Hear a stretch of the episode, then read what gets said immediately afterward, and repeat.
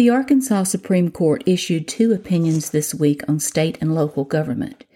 In the first, Bentonville State District v. Sitton, twenty twenty-two Ark. eighty, the Arkansas Supreme Court reversed a temporary restraining order that would have prohibited the Bentonville School District from enforcing its mandatory covid nineteen mask requirements. Chief Justice Kemp, who wrote for the majority, noted that the school district policy principally required mask wearing, although it listed many possible exceptions, but mandated, quote, all students aged three through the twelfth grade shall be required to wear a face or mask covering, A, while attending school or an indoor school function in any school building, district facility, or B, when riding in school-provided transportation. All masks and face coverings must cover the nose and mouth of the student. Students shall wear masks and face coverings at all times except for certain exceptions not stated in this summary. The policy further stated that the board shall review the face mask policy at every regular Board of Education meeting, beginning with the September twenty twenty-one regular Board of Education meeting, to determine policy continuance. By periodically reviewing the policy, the board would determine whether the school district has a fourteen-day coronavirus infection rate of at least fifty new known infections per ten thousand residents of the public school district based on the most recent data published by the Arkansas Department of Health or the Arkansas Center for Health Improvement. The board would also consider the availability of vaccinations for those students below twelve years of age. The district's policy evolved from its Safe Schools plan, which referenced both the A D H directions and the Centers for Disease Control and Prevention, or C D C, guidelines, which applied to the twenty twenty-one twenty twenty-two academic year. End of quote. This lawsuit arose as one for declaratory judgment and for damages, and it was brought by parents alleging their constitutional rights were violated and that the district acted outside its authority. Following the circuit court order that enjoined the district from enforcing its policy, this interlocutory appeal followed.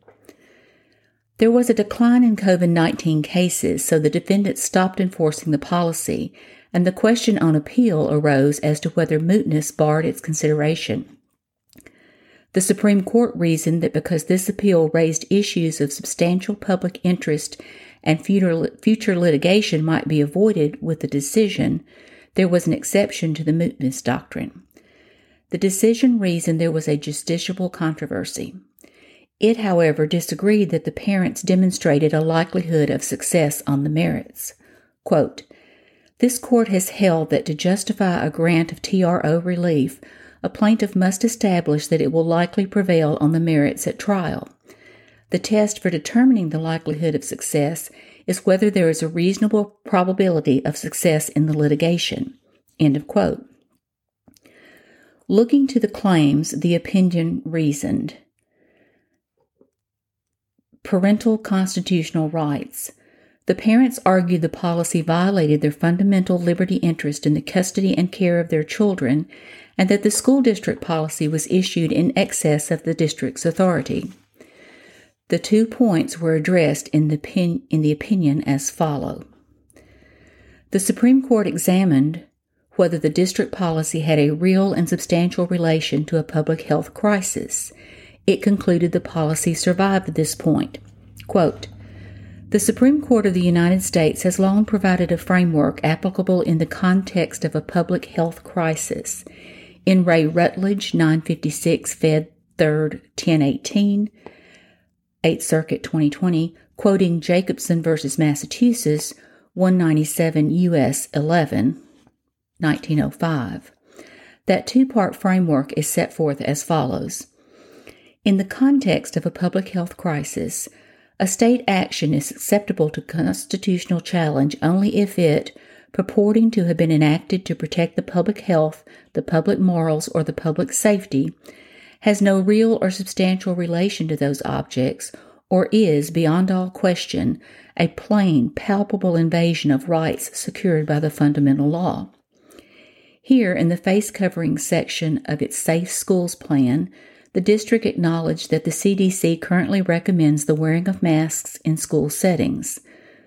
we conclude that the district's policy supports a real or substantial relation to protecting the students' health during the COVID nineteen pandemic. The second Jacobson inquiry is whether the district's policy was beyond all question a plain, palpable invasion of the parents' rights. Parents do have a liberty interest in shaping their child's education. Wisconsin v. Yoder, four oh six U S two oh five, invalidating a Wisconsin statute requiring Amish children to attend public school to age sixteen against the wishes of the parents. But the court has also held that our government has a wide range of power for limiting parental freedom and authority in things affecting the child's welfare. Prince v. Massachusetts, three twenty-one U S one fifty-eight.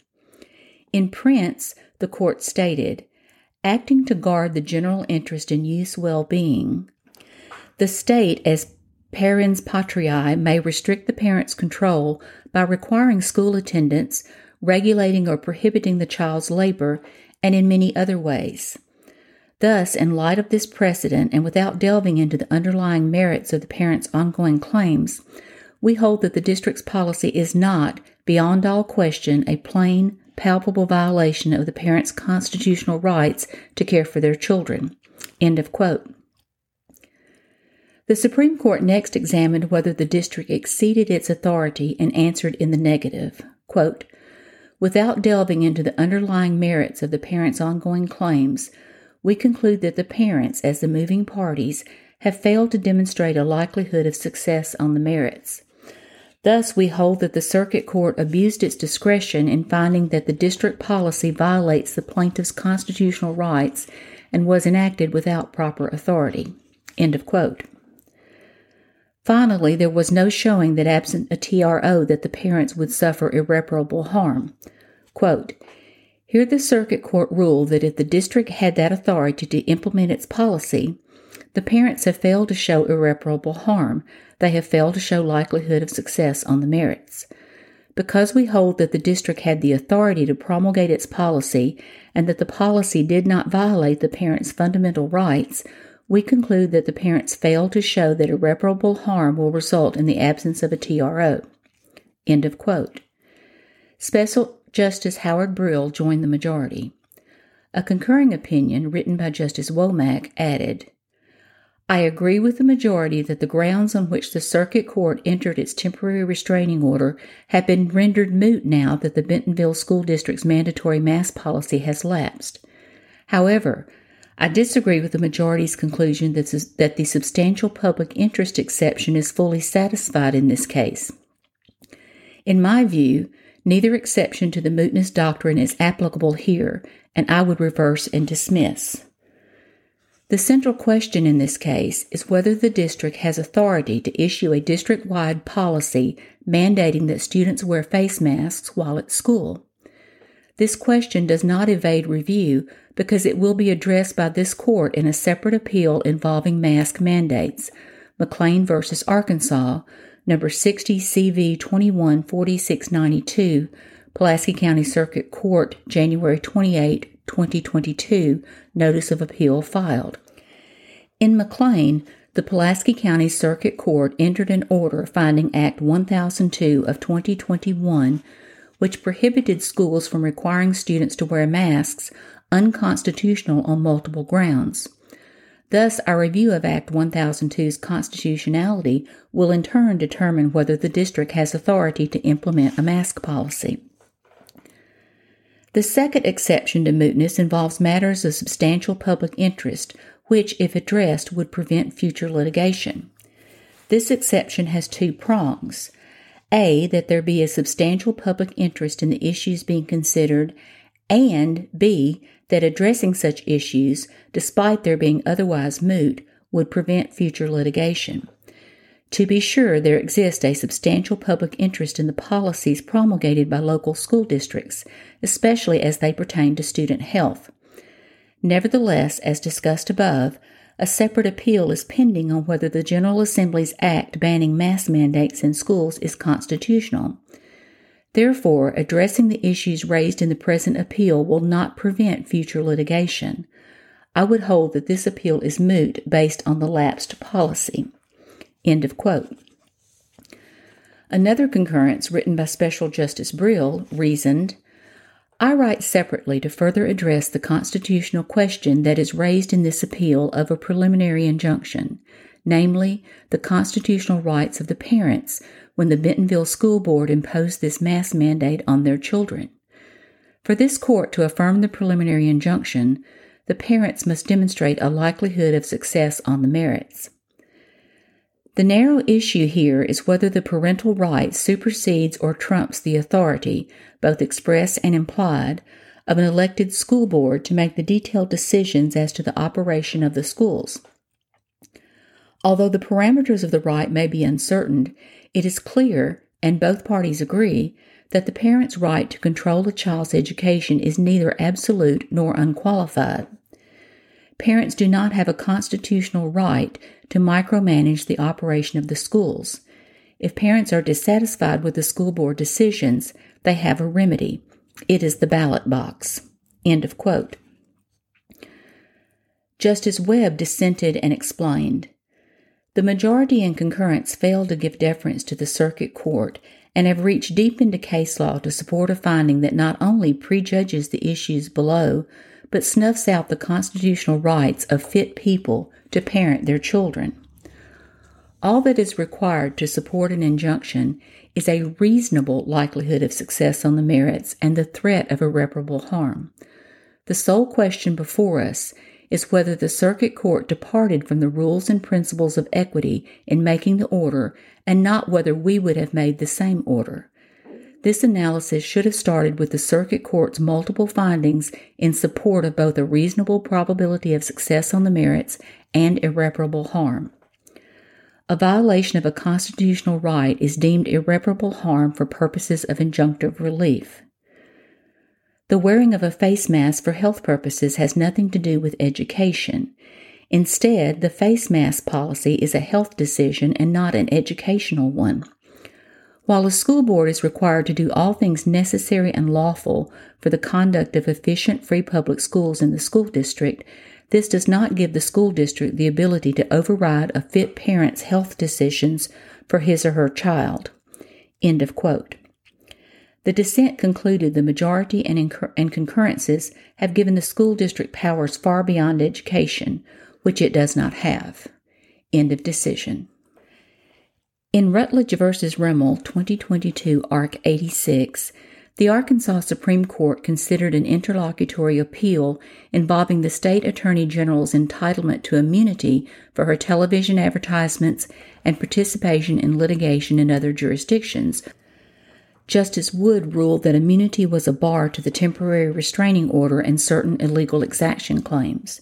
Quote, this is a lawsuit against Attorney General Leslie Rutledge in both her official and individual capacities. The dispute centers on the Attorney General's spending on T V commercials and legal filings in out-of-state federal litigation. The lawsuit contains two primary allegations and requests for relief. First, that the Attorney General has exceeded her authority and should be enjoined from continuing to act in excess of her, author- of her authority, and second, that she has spent funds in excess of her authority, which constitutes an illegal exaction. The matter comes before us now on an interlocutory appeal after the Circuit Court denied the Attorney General's assertions of various immunity defenses. End of quote. There were two principal counts, sovereign immunity and illegal exaction. The Attorney General prevailed on both, resulting in reversal of the trial court order appealed from. Quote, as for the first claim for relief, we hold that the Attorney General has sovereign immunity and cannot be enjoined because plaintiffs fail to show that any of the Attorney General's acts were ultra vires. Thus, we reverse and dismiss the claim for injunctive relief. As to the second allegation, the illegal exaction, we hold that Leslie Rutledge as an individual is entitled to statutory immunity because plaintiffs fail to allege that she acted maliciously. Thus, we also reverse and dismiss the individual capacity claim for an illegal exaction. But the official capacity claim for an illegal exaction is not subject to either sovereign or statutory immunity. We therefore dismiss this part of the appeal because it falls outside our appellate jurisdiction on interlocutory review. End of quote.